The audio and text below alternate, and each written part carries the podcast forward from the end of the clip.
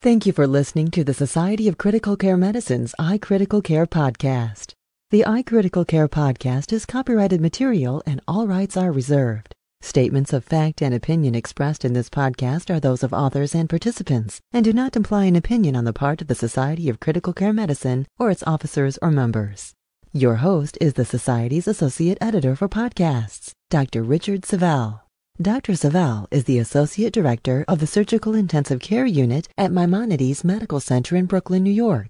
He also is an Assistant Professor of Medicine at the Mount Sinai School of Medicine. To contact the editorial staff of the iCritical Care podcast with questions, comments, or ideas, please email info at sccm.org.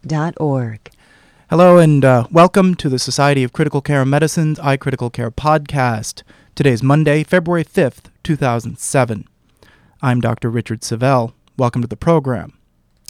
Today we have an exciting opportunity to speak with Dr. Peter Pronovost, MD, PhD, FCCM from the Johns Hopkins University School of Medicine. He was the lead author on an exciting article recently published in the New England Journal of Medicine entitled An Intervention to Decrease Catheter Related Bloodstream Infections in the Intensive Care Unit the specific reference is the New England Journal of Medicine, volume 355, number 26, 2006, uh, page 2725.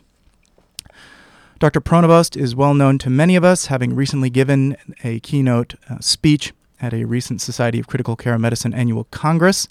But for the record, he is the medical director of the Center for Innovation in Quality Patient Care and a full professor in the Department of Anesthesiology and Critical Care Medicine at the Johns Hopkins University School of Medicine. Dr. Pronovost's special interest is applying clinical research methods that improve the quality of healthcare and safety, specifically for the critically ill and injured patient. Thank you so much, Peter, for joining us today on the podcast. Yes, thank you for having me. It's truly a delight.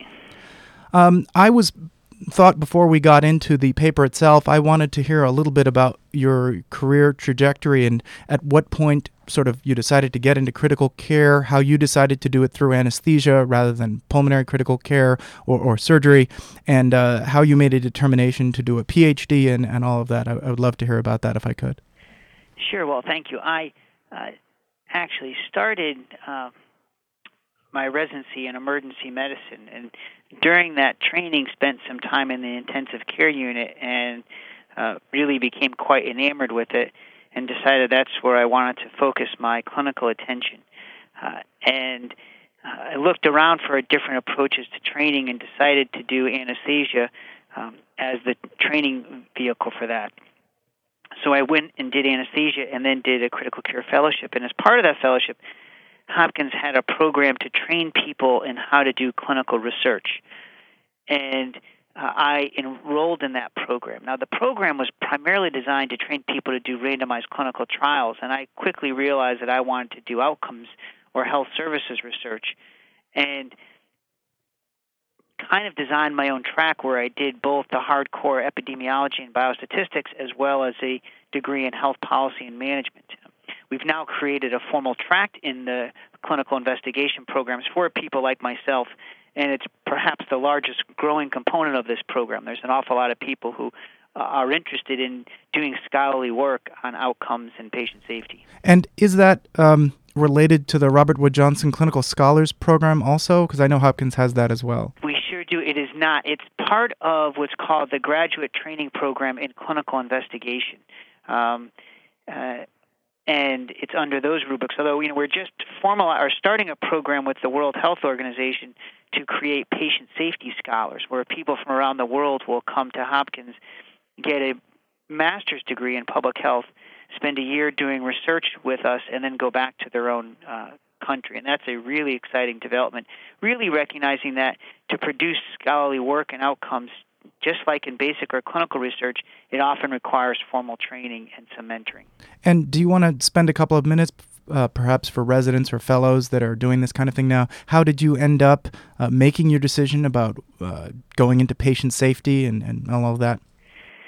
Sure. I well, was interested in patient safety uh, for a number of reasons. One is my father died uh, prematurely and, and, died in horrible pain. Um, and I really became convinced that patients deserved better. And as I went on my clinical career, I came to understand this idea of systems that is how we organize and deliver care is going to have a far bigger impact on patient outcomes than my individual skills as a single clinician that I can only treat so many patients, but if I change the system, I can have a much broader impact. And for the residents out there, you know, I um, actually gave a talk to the program I graduated from the 10 year anniversary and said, what does it take to produce successful um, clinical researchers or patient safety researchers? And I think the formula is relatively simple, though producing researchers is really a complex adaptive system that is it's complicated and interactions are often nonlinear.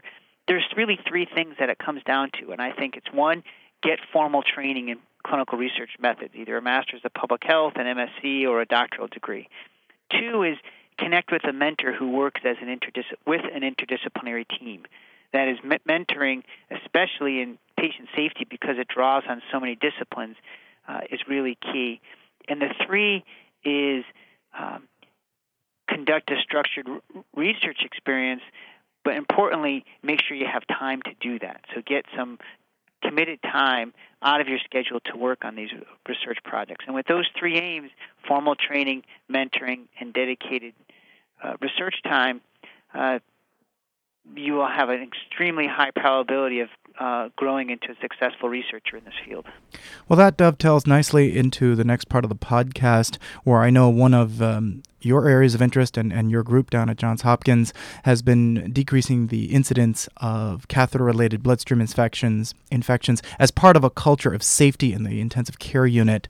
And I thought maybe if you wanted to spend a little bit of time talking about I know that uh, you published with Dr. Berenholtz and others in Critical Care Medicine your approach to decreasing central line infections and perhaps how that led to this article that was recently published in the New England Journal of Medicine. Sure. Thank you. Our uh, approach to patient safety uh, is really to have uh, the Johns Hopkins Hospital be our learning lab. That is, we seek to devise, implement, and evaluate interventions that improve patient safety uh, here at our hospital. And then, uh, when or if they work, we package them in a way that could be applied bro- broadly and really shared with with the, the larger community. And we uh, packaged such a program to reduce catheter-related bloodstream infections here, um, and that was published, as you had mentioned, in Critical Care Medicine. The novel approaches for that were to combine what I would call the science or technical side, is that is what does the evidence say and how do you measure these, with the culture or the adaptive side. That is, how do you get people engaged that this is important work? and how do we get people, particularly physicians, to change their practices. And a number of important lessons came out of this work. One was the need to partner quite closely with your hospital epidemiology and infection control, uh, that they have resources to help educate staff to monitor these infections in a um, scientifically sound way. Um, and either group alone isn't likely to be su- successful. Another important lesson was this culture change, and, and there's a couple there. The first is to clearly recognize that these infections are important and should be a focus of our improvement efforts. When we um, started this, we uh, had many physicians, I suspect, like many at your organizations, who would say, hey, you know, we're at the 50th percentile of the CDC's benchmark, what at the time was called the NNIS uh, we have sick patients. That's as low as we're going to go. And we said to them, you know, I don't know how many of these infections are preventable versus inevitable. But I do know that there's five evidence-based interventions that are pretty strong and pretty simple to use, and we're using them at about 30% of the time. So why don't we work to create a system where we use these interventions all the time, and let's just see how low the infections can go. And if they come down dramatically, we're ecstatic to see that. And if they don't, well, you're right. It's all your patient severity, and most are inevitable, and we'll have to look for other interventions. And what we found in Michigan and at Hopkins is that nearly all of these, not all, but the vast majority, are indeed preventable with some simple measures. Um, for the for the podcast, before I get any other questions, do you want to just uh, state your five recommended interventions to decrease sure. those? One of the other key lessons that we learned was the need to simplify the evidence and particularly practice guidelines and convert them to a handful of specific behaviors. And what I mean by that is if you look at the CDC's guidelines or most guidelines, they're anywhere from 100 to 200 page long documents that are exceedingly rigorous in summarizing the evidence and, and well needed, but they're just not in a format that are practical for your busy clinicians. And what we've done in our first study at Hopkins is we went through the evidence to select out the interventions in those guidelines that are most strongly supported by the evidence, that is, they have the lowest number needed to treat and have the lowest barrier to use. And we converted them to behaviors. So to prevent central line infections, we came up with five relatively simple things wash your hands, clean your skin with chlorhexidine, use full barrier precautions, avoid the femoral site, and remove unnecessary lines. And the use of those things was associated uh, throughout the state with a fairly dramatic reduction in the rates of these infections. Um, the next question I have for you is, is this uh, Explain to the listeners how do you go from a, a project that is already bold, as the, I'm going to decrease catheter related infections, not just in one ICU, but at the Johns Hopkins Hospital, you know, one hospital. H- tell me about the infrastructure to get that to the entire state of Michigan. If you could spend a couple of minutes on that, that would be great. I sure could. It was a really exciting project for us. The, the Michigan Hospital Association had created a Keystone Center that was focusing on patient safety and quality of care, and they wanted to do something uh, in the ICU, and their members in the state wanted to do something in the ICU, and some of them have heard of our our work. And so Chris Goeschel, who was the executive director of the Keystone Center at the time, called me and said, you know, would you be interested in partnering to put together a safety program throughout the state? I uh, prior to that hadn't really thought of it, putting our stuff in on such a large scale. But I said, you know, this is exciting. I think we could really make these interventions scalable. Um, there's going to need to be some resources for that, and uh, we applied for a grant from the Agency for Healthcare Research and Quality to fund our time, and we're fortunate enough to receive it. And that provided our infrastructure. And the way it works is that the, the team from Johns Hopkins package the science piece. That is, we developed a program that sought to provide um, a toolkit, if you will, to measure and improve culture, to summarize the evidence for infections, to give strategies on how to measure these infections. And the Michigan Hospital Association, uh, through their Keystone Center, would coordinate all the operations of this. So they connected and were the primary communicators with the hospitals in the state to bring teams together to uh, hold two m- meetings a year where we would share what's working and what's not.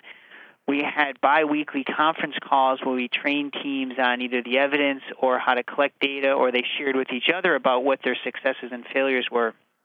And it was a really true learning community um, where we packaged the intervention of the program and partnered with our colleagues quite closely um, through the Michigan Hospital Association to broadly put this in a state. And, and and one of the beauties of that is that there's quite reasonable evidence that a social infrastructure, a social support system, is important for improving quality of care.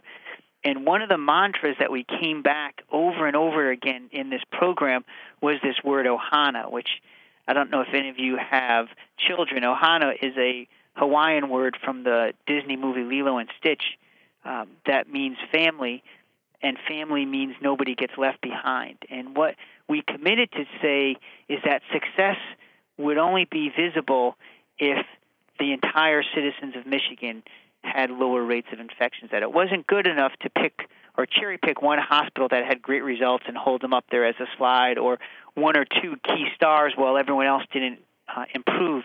That we had a commitment that the patient citizens of Michigan ought to have safer ICU care, and success was only going to be possible if all the ICUs participating improved, and so that there was this strong commitment to help each other, to work with each other, to share best practices uh, to achieve that goal. One of the questions that we actually brought up on a previous podcast when I was speaking with Dr. Michael Gropper, the director of critical care at UCSF, was specifically relating to this kind of work whether or not uh, measurement of outcome versus measurement of process.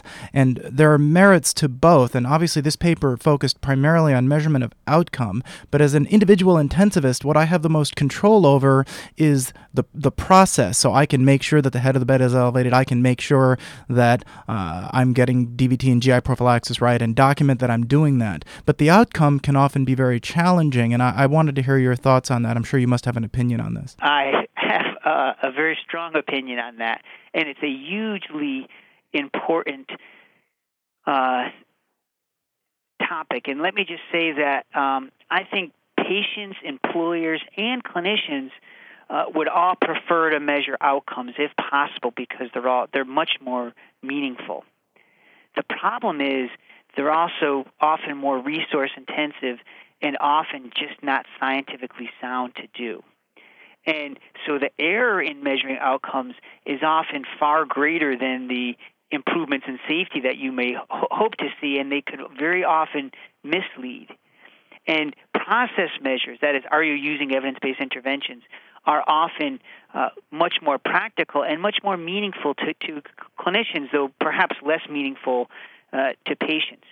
When we design a safety program, uh, we uh, have a strong commitment to scientific integrity and to measurement. And we sit around and say, which whether outcomes or process do we have the ability to measure? And the approach we take to quality improvement is to reduce the quantity but not the quality of data. In other words, whether I'm doing a randomized trial or a quality improvement studies, if I'm trying to reduce bloodstream infections, I need a valid measure of bloodstream infections. And right, I may right, not right. collect data on uh, severity of illness or Apache scores or the type of an organism causing infections, but nonetheless, I, I need a valid measure of infections. In this case, and quite frankly, bloodstream infections are one of the few outcomes that we could measure in a valid way. And what I mean by that is that they're one of the few outcomes for which we have standardized definitions of a numerator, that is, who has an event, and a denominator, that is, who's at risk for the event, and an independent surveillance system. There's quite frankly very few, if any, other outcomes that we have an ability to measure in a scientifically sound way. You know, take, for example, uh, use of deep venous thrombosis from discharge data, which is now one of the patient safety indicators. Because we lack standardized surveillance for these things, the degree to which we look for them will strongly influence how many we find. Indeed, our trauma surgeons showed that when they implemented a standardized process for screening for DVTs, our rates went up tenfold, apparently looking like we were providing now poor quality of care, when in reality we were just screening and picking up um, many more. And so, unless society commits resources to measure in a scientifically sound way, I think outcomes are going to be limited. Well, so let me just let me just restate that to make sure I'm following what you're saying because obviously this is very very important. So uh, it's it's easier and cleaner to just pick my last hundred charts and document and see whether or not there was documentation of the head of the bed and and um, DVT GI prophylaxis. You can get that from a pharmacy system, but it is much more. But it's a surrogate, it right? It's a surrogate for the presumed improvement in outcome. Is that is that a reasonable so, statement? Exactly right. So processes, if they're strongly related to um, outcomes, we could take comfort in measuring those. Now, I would challenge you, though, in your statement about I can just review charts and see if the head of the bed elevated. Right, right, The Measuring right. process is both a science and, in some sense, an art because what we always struggle is to find this balance between what is scientifically sound and what is feasible in the real world. And by real world, mean, meaning most hospitals don't have additional resources or external funding to collect data. So we have to try to balance between what's doable. In our case, the only real way you can measure use of processes in a scientifically sound way for central lines is if you fund an independent observer to go sit and watch in the ICU how people put in lines. Right. But because they're not put in in a um, scheduled way, as you know, lines going all the time, that person would have to sit there for an awful lot of time not knowing if they're going to observe something. It'd be a very inefficient. Um, and we didn't feel comfortable having physicians self-report that I did these because that's kind of the canary, you know, in the henhouse. I mean, of course they're going to say I did this, and it it wouldn't be meaningful. And so we, in this case, opted to measure outcomes because the processes weren't weren't feasible. For ventilator-associated pneumonia, the outcome is really noisy, as you know. There's an area of great controversy of uh, how to m- measure these, but the processes could be measured. But some of the challenges that we're still wrestling with as a field is how do you measure a process that needs to be done all the time to receive a benefit? So, for example, you're elevating the head of the bed or providing deep venous thrombosis prophylaxis.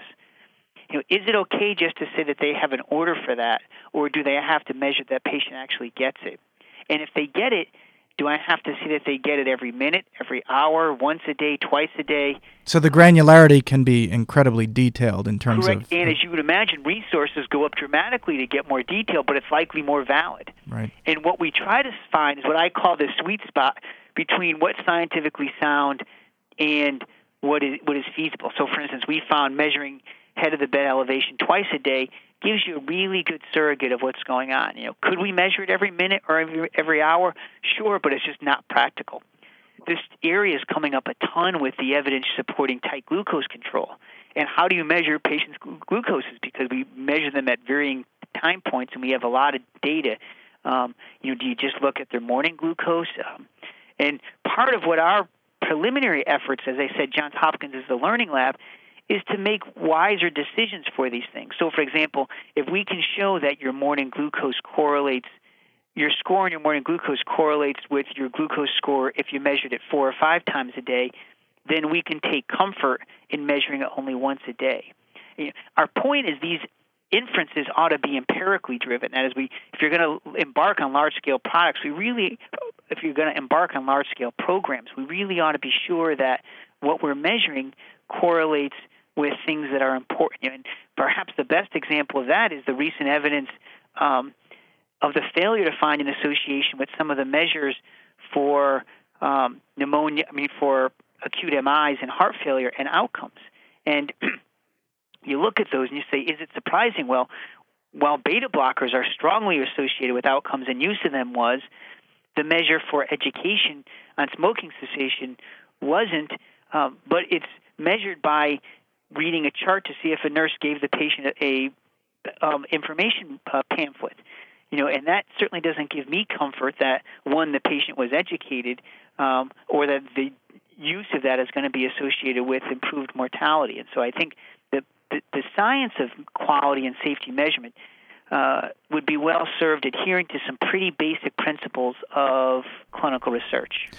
Uh, so, Dr. Pronovost, one of the uh, issues that I wanted to ask you about is uh, in doing these podcasts, there's clearly uh, to try and improve the patient safety for patients. One of the industries that's looked at is the airline industry, where you know you've you've just got to get it right. And yet, I've spoken with other physicians who say, well, the analogy may not be completely apt because the level of complexity is so much higher for the critically ill patient. And I'd love to hear your thoughts on that. Yeah, I think you're absolutely right. The healthcare is much more complex than uh, aviation. And importantly, we have people who are going to die. I mean, this, despite our best efforts, despite no mistakes happening, um, some people are going to have bad outcomes. And so, teasing out what's preventable for versus inevitable is exceedingly different, uh, difficult, and something the airline doesn't have to to, to deal with. Um, I think it's also important to differentiate whether we're talking about a process or an outcome for the aviation. Though we hold aviation up as a benchmark, as you probably know, um, and how they're at Six Sigma for plane crashes, their uh, 30% of flights are often delayed. Um, somewhere around 5% of the piece of luggage are missing uh, nowadays, and so their processes um, are performing exceedingly less well. Now, with that, a number of lessons, though, I think we can learn from aviation. Primarily, one is this ability to have a mechanism to identify and mitigate hazards. And through their well developed incident reporting system and system for improving mistakes, I think the second is the need to standardize and create independent checks for key processes. Healthcare has resisted standardization. And I think we learned from aviation and many other safe industries that those concepts applied in our own context. I think wholesalely taking you know aviation concepts um, to healthcare is a mistake. It will fail because we have our own culture, our own language, our own context that we have to be respectful of. Uh, and we've come a long way. We've done many things well in healthcare that we have to honor that rich history uh, and really adapt it rather than transform it. One of the other questions, uh, so so to restate that, your point is there are some important um, uh, techniques and principles that we can glean from that industry. Exactly right. Okay. Um, the other question uh, I wanted to ask you before we conclude is that many hospitals, including our own, are grappling with the safety issues, not just of catheter related bloodstream infections, but some of the mechanical complications. And that even since I've been a resident, because of the uh, widespread use of sono guidance, the internal jugular uh, approach can, has become uh, much safer. And I, I wanted to hear your thoughts on balancing some of those issues. Yes, you know, that's a great point because what we have to do in clinicians is balance net risks and benefits. And we make those decisions all the time for our patients. And Many of these programs focus on only infectious risk, but as you know, there's also mechanical complications that could come apart. And what do we know? Well, we know that femoral lines have the highest rate of both mechanical and, uh, and infectious complications, and so they should be avoided, as we, we argued. We know that, or we believe that there may be some slight lower infection risk from subclavian over IJs, although um, that evidence isn't super great but we also know that their complication rates appear to be higher, and most importantly, that many clinicians' skills are not very comfortable with that. So, for example, in my anesthesia training program, we do very, very few subclavians, but an awful lot of IJs. And, and I think the skill of the clinician has to be taken into account. So, in our Michigan program, we made no statement, um, nor would we have, about whether people should do IJs versus Clavians, that they have to base that on their own clinical experience and um, the net complication rate, that is the net risks and benefits. And so if you're not skilled with a subclavian uh, and the complications of IJ could be dramatically reduced with an ultrasound guidance, as you had stated, then ultras IJs ought to go um, the way that, that you do things. I, there is good data, um, and we've had many morbid complications from clinicians inadvertently putting Cordises into carotids. And hopefully, that complication could be eliminated uh, by either transducing a CVP line before you put a larger catheter in or using an ultrasound guide. Well, to conclude today, you know, clearly, as, as you stated, and, and please correct me if I got it wrong, but you were able to reduce the incidence of catheter related bloodstream infections by around 66% at 16 to 18 months after implementation of your uh, educational initiative statewide in Michigan. And uh, I thought I'd let you conclude by talking about some of your future projects, perhaps working with other states, and uh, the your relationship perhaps with the Institute for Healthcare Improvement. Sure, that's great. So we um, indeed uh, found that the vast majority of these infections are preventable with a structured program. But these programs, to do them with scientific integrity, are really labor intensive. Frankly, more resource intensive, I think, than any single institution could put together. And so when they're packaged, they ought to be shared and developed broadly. And they do require this um, measurement infrastructure. We are putting the same intervention now uh, in the state of Rhode Island, partnering with the Rhode Island Quality Institute and their hospital association, and that's just really exciting. Uh, we've put it in New Jersey, working with the New Jersey Hospital Association, and we're um, in discussions with several large health systems and other states to put this in in broadly. The the state or a large system seems to be a good node because they have the infrastructure to work with the member or healthcare organizations and broadly put it in. Um, we're also uh, ex- very excitedly working with the World Health Organization uh, to put this program in several whole countries to see if that we could now go from a single institution to a state to perhaps a whole country who could eliminate these infections.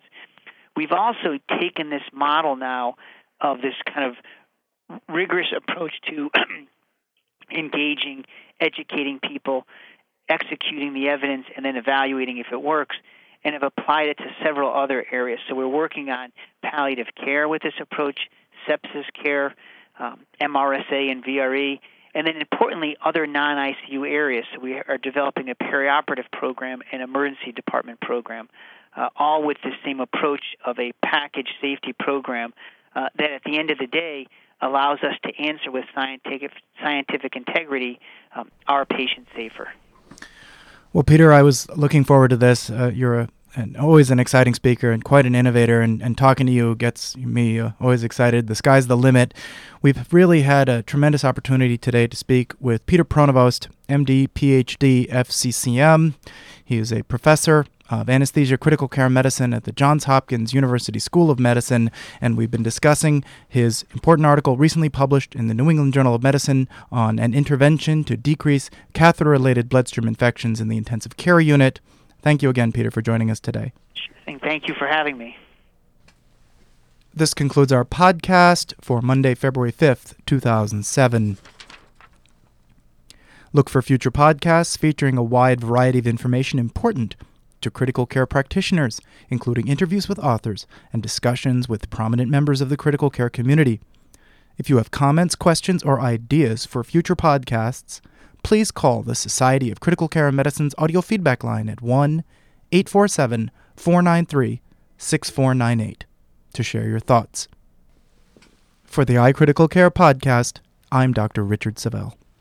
Register now for the Society's 36th Critical Care Congress to be held in Orlando, Florida, USA, February 17th through the 21st, 2007. Connect with your colleagues and gain a multi professional perspective on clinical topics relevant to your daily ICU environment by attending the various cutting edge sessions, hands on workshops, informative symposia, and exciting social engagements. Don't miss the largest multi professional critical care event of the year. Register today by speaking with an SCCM customer service representative at 1 847 827 6888 or by visiting www.sccm.org.